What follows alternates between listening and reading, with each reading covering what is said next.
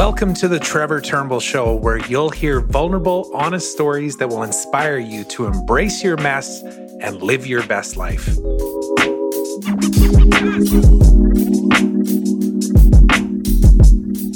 Hey, everybody, and welcome to today's podcast. My guest today is Chris Hawker. So, Chris is somebody that came into my world about seven years ago. We experienced a transformational uh, leadership program back in like 2014 and you know going into it we were both coming with the context of being open to possibilities and being enrolled by the same person. In this case it was uh, lewis howes who was a mutual friend. You know i was obviously working with lewis at the time on the sports networker property which was sports recruiting. And Chris was actually a mentor of Lewis's as he was going through his own journey of college and then coming out and having his injury and no longer becoming an athlete. And he really turned to Chris for some guidance, especially in the business world, because Chris has had a wealth of experience with numerous businesses. He's, you know, self-proclaimed as having like, you know, adult ADHD in the sense that like he always wants to be trying new things and doing creative stuff. And it's really his superpower. So Lewis used to go to these events and trade shows and stuff with Chris. And they I think they even invented a product together. Well, I'll have to ask him that at another time. I didn't get into it on this episode. But anyways, Chris was somebody that I wanted to bring to you and introduce you to because I still remember a moment in this training that we went through together. It was on like day three. And I saw this guy who I kind of knew, and we were spending a lot of time together staying at Lewis's place going through this experience. But he showed up one day with just extreme, ultimate vulnerability and this feeling of like, tra- like complete transformation. I saw this in front of my eyes and I was like, whoa, what did he just experience or feel or see or hear that I'm missing, you know? And and I'm not going to lie, there was moments and we talked about it on this interview where I was like judging myself saying like I'm not having that same experience. What's wrong with me? Am I not smart enough? Should I even be in this room? And and we dove into that actually and and talked about like the underlying roots for why we do this to ourselves and you know my conscious awareness of doing that to myself over the years of like imposter syndrome and just not feeling like I'm ready and that type of thing. And Chris has gone on in the last seven years to do some pretty amazing things. He uh, founded a program, a, a company called Next Level Trainings. He took all of the amazing things that he had experienced himself in the in the leadership program that we did together, and he adapted it into uh, a, a whole new experience that was just layered onto. Right, he took the best of that and he added additional experience experiences to the workshops that they were creating and just the lives that they were able to now transform back in their in his home city of Columbus, Ohio. And of course, they've expanded out to other cities as well. But Chris is an amazing guest. I think you're really going to enjoy this conversation. Uh, he told a story about his childhood growing up and his feelings of insecurity of, you know, being kind of like the self-proclaimed nerd and how back in the day, you know, it was like the image of the nerd was like revenge of the nerds. And it wasn't like it is today where like you know the nerds of society are actually like put on a pedestal because like that means you're creative and entrepreneurial. But it was a different time back then right? And we talked about the nuances of that and how that came forward with him in his life and how he's now been able to really leverage that and use it to be a part of his story so he's turned his mess into his message so without further ado let's go ahead and listen to this interview with chris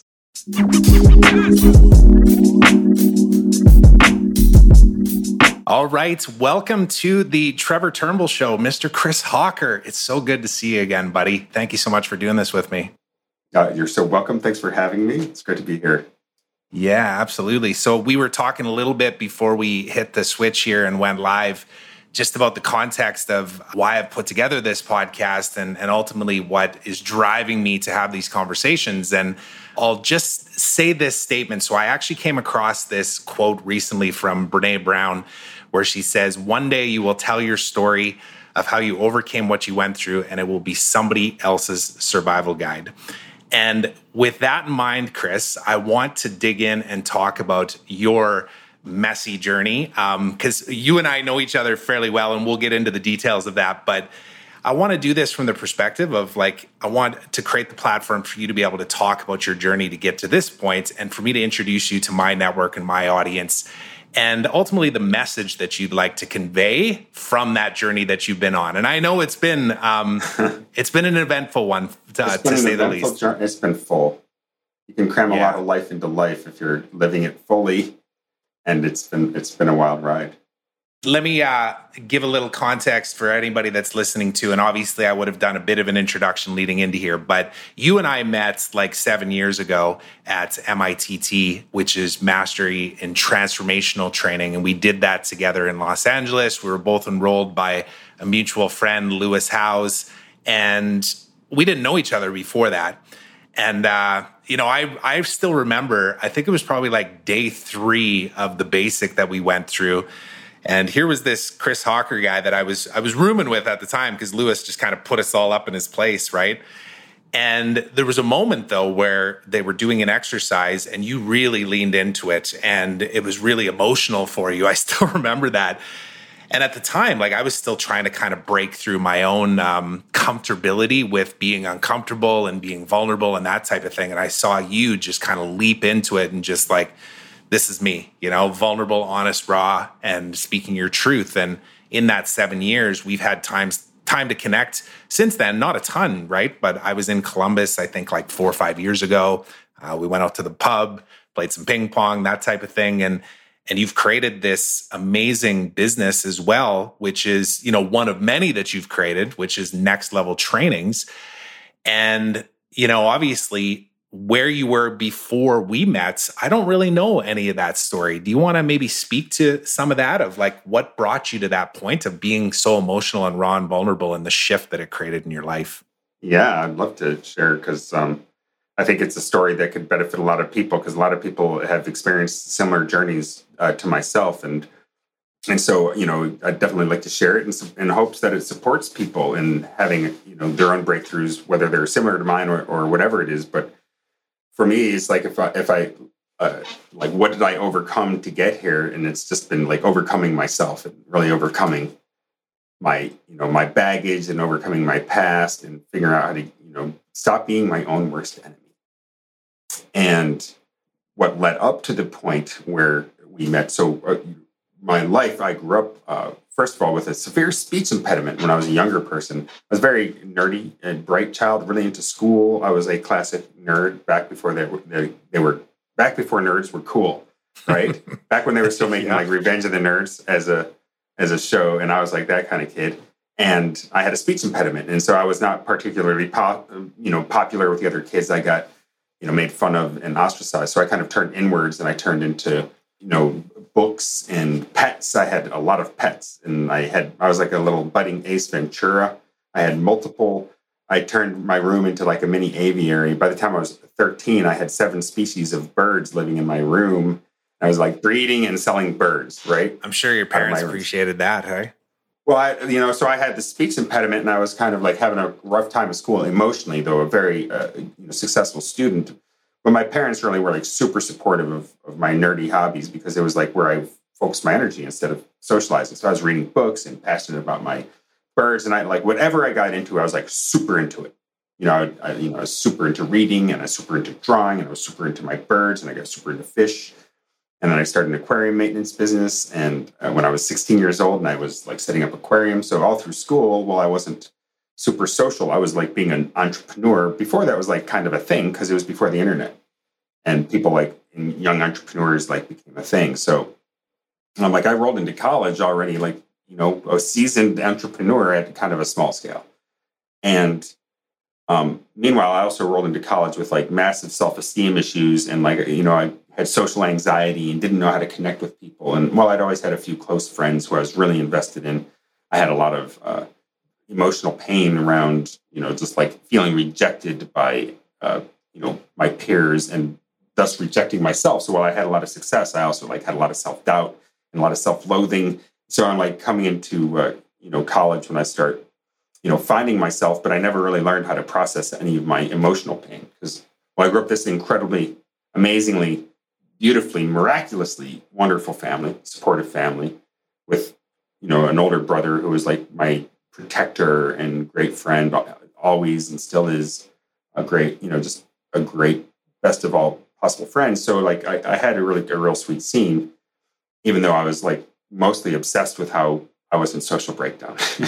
right? Like I wasn't paying attention to all to all that sweetness. And so in my family, the other thing though was like we weren't allowed to have a bad day. So we would stuff all of our negative emotions.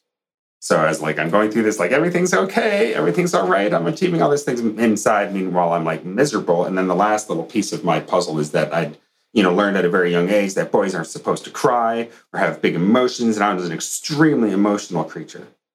Boom, big emotions, big feelings, crying, smiling, happy and sad, and all the things and I was like had been made very clear over the times that like this was inappropriate. And at some point, I like became really clear and ashamed of my feelings, and so as you know, I would like stuff my feelings and like suck it up and put on a happy face and like just achieve to prove that I mattered.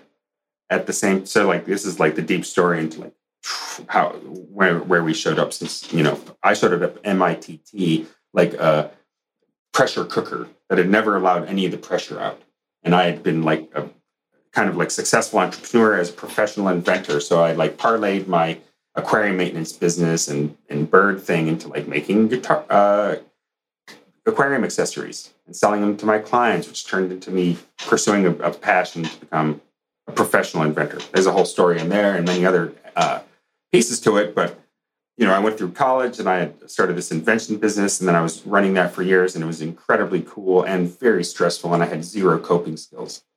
And so, and I still was stuffing all my feelings, still feeling all this social anxiety. And like, while I achieved a certain amount of success, I had a large amount of internal turmoil. And so when I showed up at that scene, I was like, sort of at one level, like really ready to go, you know? And the work I'd done previously had set me up to win. So it's like in this uh, desperate search to like, you know, heal whatever was hurting me. I tried all kinds of things, none of which had gotten the job done you know, and I was just like, oh man, why am I still suffering? I've tried everything, you know, and I've tried, I got the hobbies, I'm like reasonably fit, I've got the beautiful wife, the, the cool job, all the things, and I'm still not happy, still not satisfied. What am I doing wrong? And so when Lewis invited me to that, you know, this conference, he said, this is like powerful experience. And I was like, just like, sure, I'll try anything. and it was like, yeah. I'm going to get away from my life and my wife you know, because we were in breakdown. I could like use a break and just like some space to like catch up and like get my head straightened out. It's like even if this experience isn't awesome, and Lewis says it's awesome, and here's a person who I trust completely. So if he says it's good, it's it's got to be good. And then I was like, at the very least, I'll probably meet some cool people. And that's how we came together. So I showed up. I met you and other folks staying with Lewis at his, you know, crashing at his pad. And when he, he showed up, he was like, play for your life, you know, fight for your life. You just go for it. Like you've never gone for anything before. And I was like, uh, okay.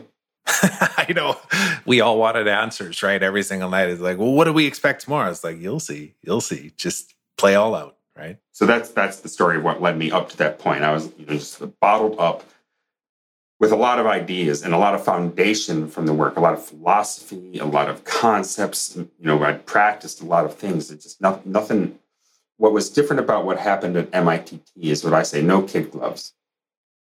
Like everything else was like sort of like trying to gentle your way into like a transformation. And the work that they do there that now I do, you know, as a trainer at Next Level Trainings, the work of like, you know, transformation um, with capital T, meaning it's like a, a particular brand or style of personal development, is a very direct, you know, powerful interruptive technique that's like you know for people who are ready to go at that level right it's like the opposite of therapy which is like for people who are you know if, you think about physical therapy it's like someone's hurt and they need to be you know you need to be gentle with them you don't go to the gym and you got a trainer going harder harder you know but here it was just like it was that. It was like go, go, go, go, go. And I went, went, went, went, went, and then suddenly I broke through something, something popped open, and that's what you witnessed was a moment where something like I was like finally like something just broke loose and all this, you know, 30 years of shame and every negative emotion I'd ever never experienced fully came out in like 45 minutes. Yeah, it was I think that was probably one of the aspects that I took away from that experience too was that the experiences that I was witnessing other people go through were breakthroughs for myself too, right? And it was like, you know, as a part of the journey, I, I still remember, you know, there was a few um, elements to what we went through as an experience together, and and I showed up to kind of like the, the third version of that when we started our uh, our four month journey. And I remember Alicia Dunhams, who was also with us in that journey too. She came up to me at one point and she's like, "You still haven't spoke up spoken up yet, right?" I was just kind of observing and sitting back, and like I said, having my own transformational moments and like these moments of ahas of like, "Oh my god!" Like, you know, I can now see the world differently, but it was through things like what what you did and what other people were stepping up and doing. And I appreciate you sharing some of that insight into the background too, because you know, for me, I was I was less the kind of um, you know, intellectual, entrepreneurial minded, trying to like doing a million things. I was like an athlete. I was just a hockey player and that's all I did. And I thought I would do that forever. And then I couldn't anymore. And it became a loss of identity and I didn't find that kind of entrepreneurial bug inside of me until university. And even then, too, it was like I had two courses that were, you know, just side courses that you could take instead of, you know, some other elective that was a requirement just to graduate. And they ended up being the most inspiring classes that I took because they were literally just like, why don't you come up with an idea and then pitch it to us? Like that was literally the framework of the class, you know? And I know when you and I met, um, because we, uh, you know, I didn't even know much about your business or your background or anything until I came to Columbus, and you took me on a tour even inside of the the um, office that you have. And he's like, and here's our 3D printing machine, and here's this new thing we just uh, launched on Kickstarter, and here's this other thing that we're helping them get funding for, and finding batteries that will last longer, and all these things. And I was just like, whoa, this is such cool stuff, right? I'm like, who thinks like this? So anyways, there was just so much uh, intrigue as to like, who is this guy? And I'm just so glad that we're reconnected here again and having these kind of conversations. Let's maybe talk about like the so next level training. So you you know you went through went through all the stuff that we went through together. You you kept going on a few of those tracks and started to go even deeper on how you could not only have this be a very transformational experience for yourself, but then bring that to other people, have that experience be a part of their life as well. And I ended up enrolling a couple of people I was telling you into your um, program, into your next level trainings. And this was a number of years ago now. But what do you think from your past experiences enabled you to be a trainer that can actually create these kind of experiences for other people? What what is it about your past, your messy journey that brought you to the point to be a valid, like transformational trainer? Well, um, like everything in my life that happened before I got to that training where we met was like preparation for that training in a way. Like it like been a big warm up, which I didn't know, right? I didn't know I needed that. I didn't know it was coming and, and no one anticipated. No one was like, someday Chris is going to do this thing and it's going to create this shift in this trajectory. Because I was this uh, focused inventor, I was working on my inventions, helping other people with their inventions, as well as doing uh, my own ideas and making things and designing things and licensing and just you know all kinds of invention nonsense right just like all, all over the place and intending to grow that business. And then i went to this this training and uh, had this you know incredibly powerful experience there which at the time i didn't realize everyone else wasn't having a similarly powerful which isn't to say that they weren't having powerful experiences like yourself and everyone had very powerful experiences. But uh, mine, you know, in retrospect, I now know was like on the upper end of what people create there because I just like I just had this epiphany. In that moment you witnessed where just like suddenly everything broke loose and this incredibly powerful thing, and then afterwards everything changed for me. But in looking back, and you know, and then what ap- happened after that that led to me to today, I realized you know I'd been preparing in a certain way for a long time for that moment, which led to where I am now. And so an unlock for you almost, right? It was just like permission to move forward, Chris. You've got well, there were all these like threads of my life, and then suddenly they all like came together in this one thing, and then created this incredibly powerful momentum. So the the threads were, you know, I'd, I'd grown up with this the speech impediment and had this, you know, very low self esteem. I and then very eventually had overcome that and like found the other side, overcame the speech impediment, but also my self esteem, and especially through this work, like really broke through that, learned to like fall in love with myself and fully accept myself and embrace my big feelings and embrace my authentic self and stop judging me and allowing myself to be fully expressed. And so, but I'd had this history of of suffering, and so t- today I look back on that and I'm like so grateful for having that because it gives me so much you know, compassion and empathy for what other people experience, and especially the outcasts. And what I learned now is like almost everyone actually at some level feels like an outcast where they don't belong and people don't understand them or don't get them really because they don't. People can't truly get you or understand you because they can't be inside you. And, and that's actually a skill to be able to share yourself fully enough so that people can get you. But people, you know, generally speaking, if you're looking for ways in which they miss it, they're going to miss it right and so like everyone feels that way and and i get it because i spent so many years wallowing in like what's wrong with you? What's wrong with you? Why can't you learn how to talk? I hate you. Learn how to talk. What's wrong with you? As if you know the beatings would you know continue until i got better at talking right? Like that was going to motivate me. And so that having that as an apprenticeship in suffering and compassion for the suffering of others be, being an avid reader, I like read so many books. You know, I learned how to think and read and like uh, and absorb information and, and expand my imagination because you know because I wasn't socializing, I was disappearing into a world of imagination. And as a trainer, it's like my job is to see possibilities before they occur.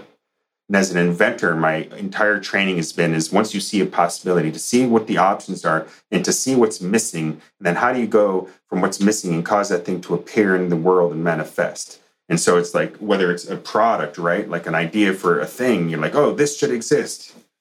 Here's one of my inventions, onion goggles. Here's one of my inventions. So it's like there's no, you know, onion goggles. I'm not, you know, I wasn't the first to have the idea, right? For sure uh, it's just like I took action on it, but it was something missing from the landscape. So as a trainer, it turns out it's the same exact tool set. It's just looking at people. What's missing from Trevor? What's missing from Chris? What's missing from anyone? Like that's a higher possibility, not to make them wrong, because there's so much working. And it's that also seeing like what's working, but then like what's the higher possibility? And then there's a set of tools for causing it to come out. And it turns out those tools aren't that dissimilar from the inventor tools that I use, which is like seeing what's possible, creating a strategy to manifest it, and then executing with excellence. So it's like what set me up is, you know, this all this experience. Then I got to college, by the way, and then college, I, you know, I started out in computer science and uh, took a class on comparative religion as an elective class. To your point, you know, it was by far the most inspiring class I took and half like I was one course away from finishing all my required course material for my computer engineering degree, all the math, all the science, all the physics, all the computer programming, except for one class when I took a class studying the Quran and looking at it as literature and all the background information. And halfway through that quarter, I dropped out of computer science and took on comparative religion. And ended up graduating from Ohio State with a degree in comparative religion because I felt well, this is what it feels like to be excited about what you're doing. Like I was good at computers, but uh, like at night when I we would go home, my like roommates would go on the computer and be like tapping away and hacking their neighbors, and I was going out like dancing or going to camping or like running around, look chasing you know a good time or whatever. And I was like, these kids are like passionate about computers, and like I wasn't feeling that way so the comparative religion degree last you know big theme though is like learning how to rigorously see the world through the eyes of the others in a non-judgmental way. And just like profound mentorship from a, a beautiful mind lindsay jones who is just like a person who shaped uh, you know minds and uh, just passed away from uh, pancreatic cancer uh, earlier this year unfortunately. Uh, great loss but um so like just the the shifting of my perspective on on the power of our minds that occurred there. So like a lot of things came together, you know, and then I showed up at this training with all this background plus a strong desire to, you know, heal. And then like I had that cataclysmic event and then suddenly I was became like so excited about the possibilities here. And then uh, to your point, I kept going.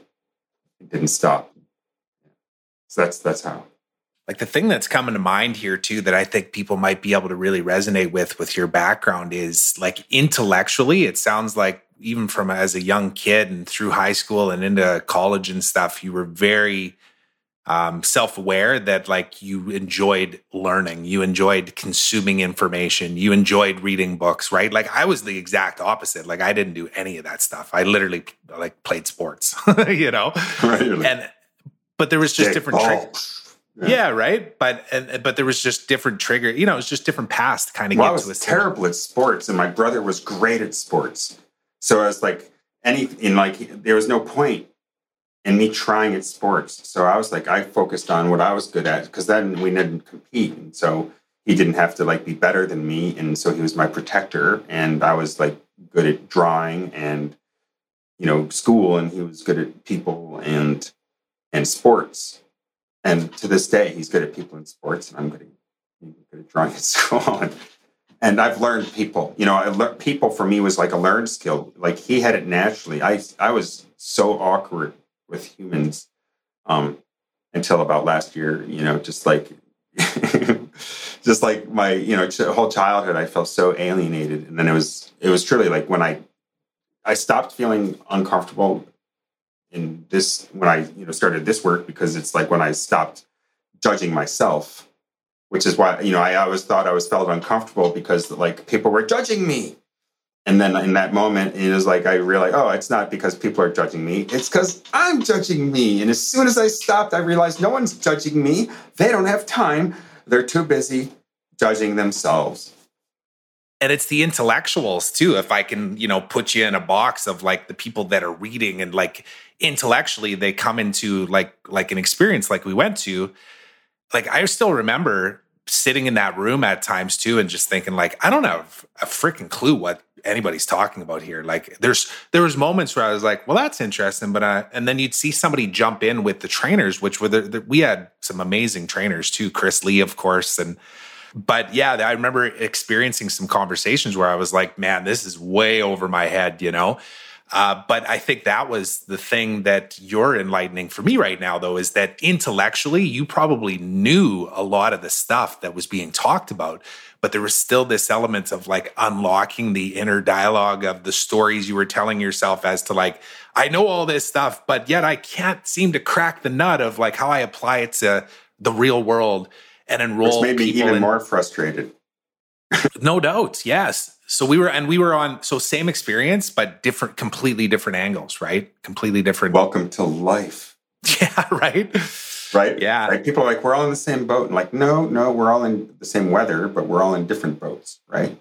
Yeah and ultimately it's the outcome that everybody's desiring right? It's this um it's this future version of ourselves that we feel like we're constantly striving for that we can't get to and we keep reading another book or we keep you know whatever signing up for another tony robbins online course and stuff and it just doesn't change anything you know? Well i think on that it's like people are looking for here's the last one like i'm trying to like get to some place and actually i would just there's no getting to some place the place you're trying to be is like a person who's going out is in constant discovery. And so there's no end game. It's like oh are you a person who's fascinated by understanding the nature of yourself and reality? Then you'll continue being fascinated by that and doing things that continue to deepen that exploration.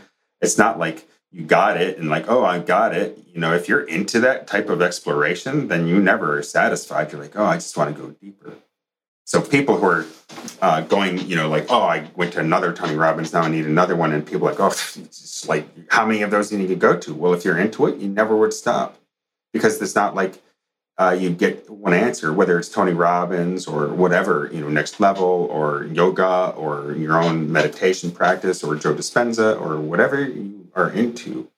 And I say, you know, I'm like, do it all. You know, like some people are like, I'm not a joiner. And I'm like, human beings are joiners just don't be an exclusive joiner. Join all this stuff you know do all of it and and enjoy all of it and have all these extra dimensions to life right? Like it's a whole you know developing yourself as a dimension that many people put aside after they finish their formal schooling. And you can continue to do formal schooling but there's also all these other dimensions of just continuing to upgrade yourself. And this is how i look at it. I'm an inventor right? Like so i'm a a trainer, I'm helping people, supporting people in like becoming their best selves.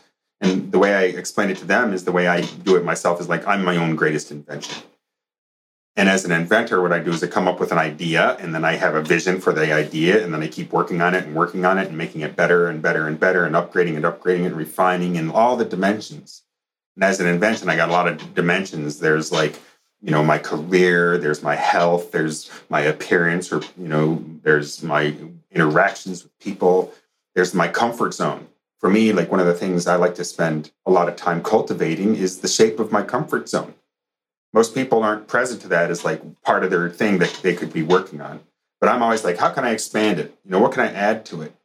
Because the more you expand it and add more uh, elements to it the more diversity you have which is an incredibly powerful tool because the more diversity you have the more different types of interactions in your brain you have which can create different unexpected results which leads to more beautiful creativity which is like my you know you know main thing is you know, generating possibilities. So for me, this is uh, exciting. So I want as much diversity as possible. So constantly seeking out new experiences because it benefits all of it and because it's fun because i get very bored very easily and i don't like it and so i'm constantly seek i'm like a pleasure experience stimulation seeker but instead of using it to constantly chase after more stimulation for a bigger whatever uh, rush i'm going after like just more and more variety.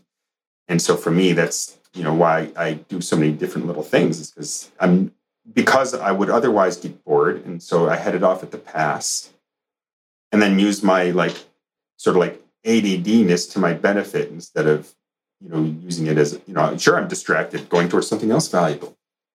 You know oh, but you're self-aware about it now right? Like i think um because i know like the first one of the things that's going through my mind here is like what what can people take away from every person that i bring on this podcast including my perspective knowing that there's no right one way to approach anything um, and everybody has a different desired outcome. But ultimately i think one of the biggest takeaways that i want people to take from the numerous conversations that i'll have is that the outcome is is something that we can attain uh, or aspire to for a goal or a vision or whatever. But if we don't find a way to enjoy the journey and actually be okay with where we currently are and, and okay okay in the sense of like really enjoy it like love it we're going to constantly be chasing you know and searching and that's been a really big challenge for me because i'm very goal oriented and with the sports background it was always binary right it was like you won or you lost either won or lost yeah. Well, here's here's what I would say uh, about that. Two things.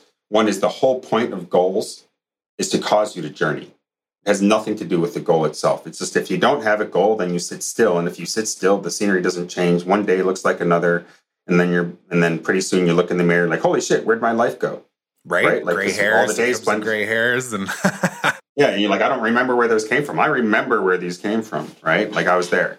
And but if you were like watching Netflix night after night after night, you may have missed it, right? Time flies just by when there's no variety, right? Because the days collapse. So having the goal gets you moving. And once you're moving, you can change course. But if you change course without moving, right, you can't steer a parked car. So like if you have the goal though, now you're like moving forward, you can always like, oh, maybe not that and this instead. Now you're seeing seeing the scenery and that keeps you moving in life. Then you hit that goal, and that's just the next goal. So having goals is great, but it's just a, a milepost along a journey. And so, like shifting goals as opposed to being the point, they're just really something to drag you forward. And then on that note, though, even deeper, even deeper. This came from a cartoon I saw the other day, a Zen cartoon, and it showed a, a little dragon riding on the back of Big Panda. And little dragon says to Big Panda, or Big Panda says to Little Dragon, rather, uh, Little Dragon, is it the journey or the destination? And Little Dragon thinks for a second and he said, It's the company. And for me, that's, you know, who are you sharing it with? Like, experiences almost become real the moment we share them with other people and people we love. And so, like, who cares if you're successful in every way conceivable until you have someone, you know, until I call my mom and brag to my mom an achievement's not real until I celebrate with my wife and my son. Like, who cares? It's like, yay! Who can I call? Right? And it's like, okay, what's the real point? Is to have stuff to celebrate with, and do with your friends.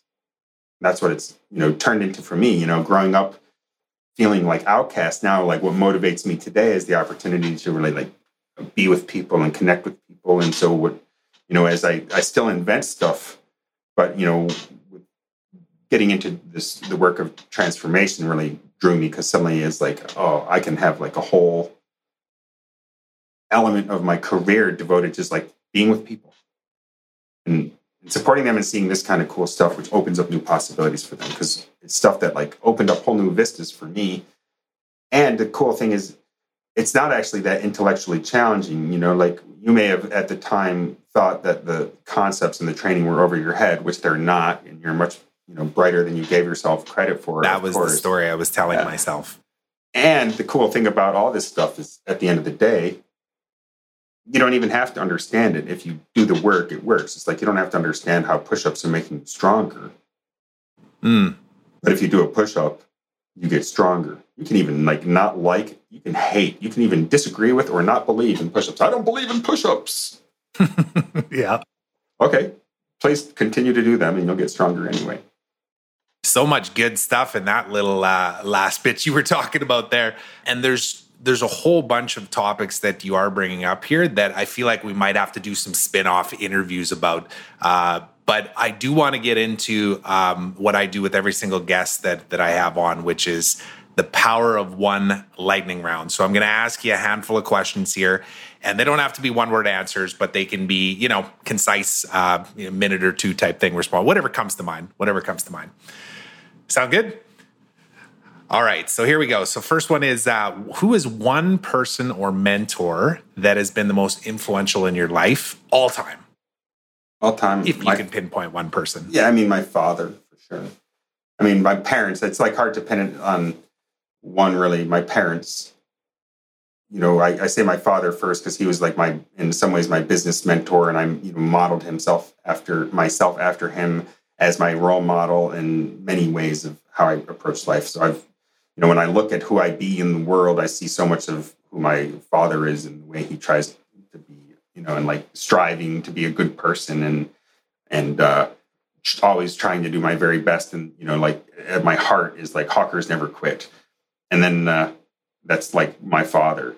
You know, Hawkers never quit. Kind of like you know, Lannisters always pay their debts, and uh, Hawkers never quit. Right? That's engraven on my soul and then in my mother just like the love of of people like it's just the and being uh, in love with people which is my mom's just in love with people. So those are my two greatest mentors uh, for sure though there have been many many uh, my you know first mentor jack kent and you know product stuff and susan london my first coach and uh, chris lee who mentored me in this work along with michael strasner you major influences. Lewis has been a great teacher in my life. You know, uh, once was his mentor, and he became mine in many ways. And and uh, and also, you know, my kid is a is a great teacher of like patience and like learns so many lessons. You know, um, so that's not that concise of an answer, but I'm. Complete. No, but I got it. I got I'm it. I'm sure I missed a million people too. You know, just you know, it's like that's the cool thing. Next question. Yeah, and of course, it's always meant to be like who's the first one that comes to mind, right? And it's amazing when it's your parents because sometimes people's stories are really tied tightly um, to bad childhood experiences, right? So when you can say that, like, no, no, it's you know, even though it was a simpler time back when we were kids and the internet didn't exist and stuff, like. I know that's usually my answer too, right? It's like, yeah, it was my dad because it's like, you know, your word is your bond. Be nice to all people and like that's it. Those are good life lessons, you know? So I love that answer. Um, but on that note, so who is one person or mentor that you would say is most influential in your life right now at this moment? Who would you say is that person? Mentor in my life right now. That's a fascinating question. I've read a couple books by Frederick Dodson lately. A Book levels of energy that had a, a big impact on the way I've been thinking. I, you know, I uh, you know, looking beyond like, you know, I'm my wife, Summer Ronaldo, is like rising up in a way right now. Like just you know, Summer, and she's just been like stepping up in a huge way in her life right now. And that's been uh, super inspiring. And then like Joe Dispenza, I went to a Joe Dispenza workshop right before the pandemic. That was yeah, yeah. I mean, that's aces, people. That's aces, not to be missed. Love it, love it. Yeah, no, it gives me insight into future conversations we'll have then too, because I've been deep diving into the whole idea of energy and stuff that I've long thought as really woo woo. This whole, um, you know, quantum physics and every, like just things that, you know, third level of dimension, fourth level, fifth level. Like there's a lot of things that I've just always thought, like, yeah, okay, I, uh, like I can't control that, so therefore I'm, and I can't see it, so I'm not going to believe it to be true. But I'm very much with you on that. I've gotten to the, you know, it's like what's true is much is much less uh, valuable of a question than what's useful. Like, can you use it in a way that creates something valuable? And if that's it's so, that's way more important to me than you know what's the factual truth. Well, congratulations, you're right about something, and so what? You can be right, or you can use this tool that has value. You know, being right is a hollow victory. Well, I'm very self aware of the fact that it's very much my ego that speaks from that place most of the time when I'm trying to like validate something to be true. It's right. Like, you're like, you're, my you're asking of offense. yeah. It's like you're approaching this the wrong way. You're asking the wrong questions. You know, just give in to the process, right? What is uh, one philanthropic cause that means the most to you and why? Is there anything in particular? Yeah. Uh, well, the the one that I am I have two that I'm sort of committed to. One uh, on a monthly basis, I'll say like that, like regular thing causes that matter to me. One is called Motherful. It's a single mothers, and it is actually started by one person who's been my executive assistant for like 13 years, and uh, and then the other one is Lewis Howes's sister Heidi. Actually, just coincidentally, they're friends. They started together Motherful, and they're both single mothers, and it is a collective of people, of, of single mothers helping each other out, and they are doing big things, and that is very, very, very inspiring and very cool. And then another cause I support a friend of mine who's a, a, a warrior fighting the death penalty, which is I don't have too many political causes that actually I get inspired by, but uh, I'm you know the, the death penalty is is the one that really eats me up. So Wow. Interesting. Yeah, Heidi. Wow, there's a flash from the past. I actually I know, like crazy. when Lewis and I were working together. Heidi um, was working with me um, back in those days. It's like 2011. I don't think we probably talked for like 10 years though, but I'll have to reach out to her and, and she's doing big that. things in Columbus, Ohio. Really big things, cool things. Awesome. You Ohio people always up to big things. We're just as smart at half the price. That's. There you go. There's always a connection there, though. I always joke about it because, like, I'm from the middle of Canada and Saskatchewan, and it's very much similar people. You know, it's like salt of the earth. Um, grew up knowing the value of hard work. Most of your sports teams were not very good, but yet you stuck by them. You know, and and then I'm eventually, a Buckeye, they, and we're champ, we're champions. Not that I well, there you go, credit yeah. for that, or you know, but I do allow myself to feel good about it because why not? exactly. That's what I was just going to say. Actually, is like eventually they are really good. Yeah. Actually, well, you know, I never been good for. I never allow myself to feel bad about it, but I do allow myself to feel good about it. It's fun. Yes. Uh, what is one thing that you are most grateful for right now? My health. Mm. You know, it's just like uh, so present to how important it is. You know, without your health, you have nothing really. You know if like if you completely lose your health, you're dead, and there's no possibilities there. And uh, so I'm just really clear all the time that it's not always there, and when it's not, you miss it. So don't take it for granted. And so I, you know, I spend a lot of, you know, not outrageous amounts, but you know, significant amounts of time and energy taking care of myself because I really um, am present to the prices of not, and I enjoy being alive every second of it. There's something to be said about it, right? Yeah, no, it's great. And it does take on a different perspective too. I know before I had kids, I had a different reflection on health. Health was more about like the way that I look and all that kind of stuff. But now it's like, how do I show up every single day to be the greatest version of myself so that in 20 years that when my kids want to go surfing with me, I can, you know? So that's a big driver for me of um, the health side of things. Plus, you're living in this, and it feels bad when it's not working right. Like physically, it's unpleasant. And so I like, I'm, I'm resistant to negative uh, physical sensations. So I do things to try to avoid them in the future. Uh, what is one thing you are most curious about and exploring deeper? I'll ask the inventor. It's probably a million things that come to mind. Yeah, you know, I'm I'm I'm doing all kinds of things all the time. What am I most curious about? Uh, consciousness right now. Consciousness, understanding the nature of my consciousness, because you know what I'm clear about is we experience everything we experience through the lens of our consciousness. And so, as we understand this lens that is, in fact, our you know turns out to be equal to our life, and we learn how to then we can we actually become powerful in our lives. Like if we manage the lens, we manage reality. And so, the deeper I understand it, the you know theoretically, the more effective I am in navigating actual reality. And on top of that, it's just very, very fascinating because it's like, I mean, that's the kind of stuff that I can really spend a lot of time thinking about and never gets old. It's really interesting because it's like about you, right? Like, who am I? Really? What's going on there? And like trying to get behind the thoughts and like the. And go down that path forever, which is. The, I recently read the book How to Change Your Mind by Michael Pollan which is has some great stuff on consciousness towards the end. Really fascinating. It's about how they're using psychedelics to treat fear of death and things like this and, and patients who are dying, but it gets into like the nature of consciousness itself as they're he's trying to explain their understanding of how this works and why it works. And it just can't help but get quite interesting. Like it's trippy. Yeah.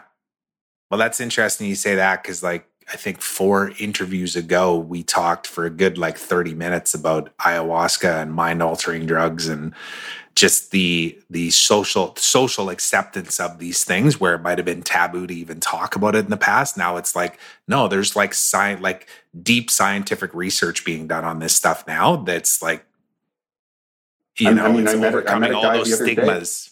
that's his job and he works for like uh, john hopkins and for John Hopkins, he's researching psychedelics. Yeah. I'm on board with you on that one. I'm definitely curious about that too. Last question for you, Chris. What is one thing that you would say scares you right now that you know you need to face with bravery? Oof. Well, there's so many. there's so many things. Uh, you know, in next level, we are navigating returning to in person after being offline for a year or online and having transitioned there. And it's just it's a big complicated transition and we're you know there's a lot of variables in it and you know we're still not out of the woods in so many ways. Like we've reinvented mightily and there's like so which isn't to say that i'm in any fear around it but it's there's a lot of uncertainty.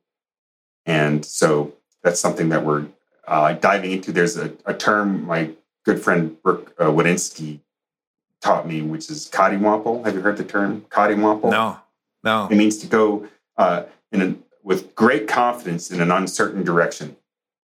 Mm. So they go confidently into uncertainty. And so that's, you know, how we're trying to take that on. The other thing I'll say that I'm like, that re- brings me terror right now, or like that has me kind of nervous right now is going back to school next year. My kid's entering middle school and he just spent a year in homeschooling. He turned 11 today. Happy birthday, Nico. And happy uh, birthday, buddy. and but I'm like, uh, it's like it's in the back of my mind. I'm like, ooh, what's going to be like next year? You know, as I look when you ask the question, that's the other thing that popped up for me. I'm, I'm a little nervous about it because it's like, oof, how's that going to be? He's used to like a certain amount of freedom now, and middle school is a whole shift. School's been a school has been a challenge, you know, for Nico. You know, when I was in school, it was a challenge for me as well for different reasons. But I'm, you know, like as a parent, you know, you want your kids to not have struggles, and it's, you know, this is, you know, parenting is such a great teacher because you have high stakes and almost uh, no control. right, I know. just like ah. So that's that's what I get to uh, be brave about. Love it. Yeah, and just so you know, those last three questions about what are you grateful for, what are you curious about, and what do you know you need to face with bravery, it's another theme that I've uh, grounded myself in in doing this because I know that my kids, although they're three and four right now and they're not listening to this, at some point in the future they will. And I want them to always think about it um, in that order as well, too. Is like just be grateful first of all never lose curiosity as to like questioning things of like why is a certain thing the way that it is? Just constantly be curious about things. And then also like just the bravery side is like to just be real about the fact that like we have these moments where we fear the unknown. And yet when we look back and i know you can attest to this more than anybody and even in the trainings that you've done usually we create the fear and elevate it to a level that's usually not even necessary it's kind of like internally built you know but to just say that, like, hey, we all face these things. And sometimes you just got to leap off and just know that you're going to land in deep enough water and that you'll be able to swim. yeah, that you'll be able to swim, right? That's, that's yeah. the thing. It's, uh, I've learned to trust myself because I haven't died yet.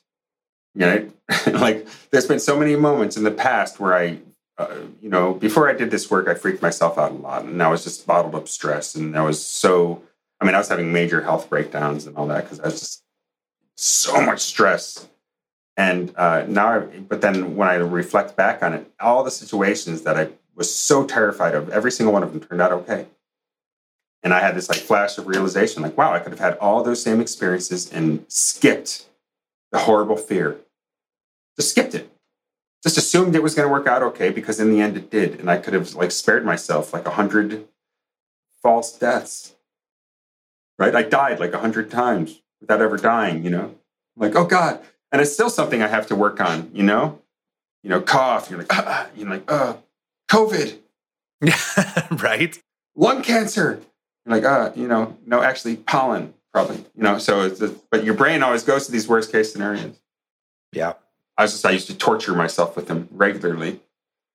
And now I've learned to just trust the process or to remind myself to you know i don't always immediately go there. And that's like the nature of this work. It doesn't make you like perfect by any means. It makes you uh, you know but it gets gives you some tools like when you're doing that you can catch it you go oh wait a second. I don't have to like freak out here. I can remind myself that it worked out all the other times. And then you know save it save it for the time when things go actually go haywire and not. Could have when the lion is actually chasing you not when you're making it to believe it to be true and it's not actually there right? Right, right, right? to use the i think that's a dispenza kind of analogy i think a few people use use that one but um, yeah, Chris, I just want to acknowledge you for all of the work that you're doing right now and obviously the journey that's brought you to this point. And I'm just grateful for the fact that we're reconnected here again, too, because obviously, you know, life gets busy and you lose contact and stuff. And, you know, you're a person that came into my life exactly when I needed it. And now we're reconnecting again because of that exact same thing. We don't even know where it's going to take us. But, and there's a lot more that I feel like we can go deeper on with this. But, we'll we'll book another one because my intent too is not to have like let's do an interview and then never talk again. It's like no, let's do a series. Like maybe we'll book another one in a couple of months from now and we'll go deeper on a topic or something. So. Uh, thank you so much for being here and doing this. Uh, do you want to maybe let people know where they can connect with you or they can find out more about next level trainings, all that kind of stuff? Sure, yeah. Next next level trainings.com. Next level trainings with an S. With an S on the end. With an right? S. Yeah. I made that mistake a few times. Yeah. S on the end. Yeah um, for you know transformational trainings. Trident invents again with the S on the end. Trident, like the gum. Tridentinvents.com is where my invention business goes that's down. I also have a, t-shirt, a software. Right? Mm-hmm, mm-hmm, that's that's uh, yeah. And uh, I actually have a software startup as well called Small Software. That's at smallsoftware.com, doing business operations software for franchise owners. And uh, there's a few other things, but those are, a few sites worth checking out. Also, Inventor Chris on Instagram if you want to DM me. I'm not a big social media poster myself, or you can connect with me on LinkedIn, Chris Hawker. But I do respond to outreaches and stuff. Uh, I just, I you know, I, I before the pandemic, I was like very not much online. Now I embraced presenting online and do a lot of it, but I'm still not like all about on my social media. Just too busy with you know people in front of me, I guess. Well, it's those that's that inner um uh, aspect of you too that wants to just be doing lots of things too, right? Like, how can you stay focused on just one thing and and and just do that? But it's kind of forced us into it, right? When you couldn't go and host live events or do these workshops and stuff. But it is great to see that this is starting to kind of come back to that space because there's nothing that can replace a, a handshake and a hug, you know. So I'm excited for that part of the world to open up. So thank you so much, Chris. I appreciate this. Uh, I me too. Grateful to grateful to be here. Thanks, Trevor. Thanks so much for listening to this episode of the Trevor Turnbull Show. I hope you enjoyed it. And if you did, please consider subscribing on my YouTube channel and on your favorite podcast platform and leave me a review. I'd love to hear from you. Now, until next time, remember today is a beautiful day of opportunity. Trust that you're exactly where you're supposed to be right now. So be grateful, be curious, and be brave.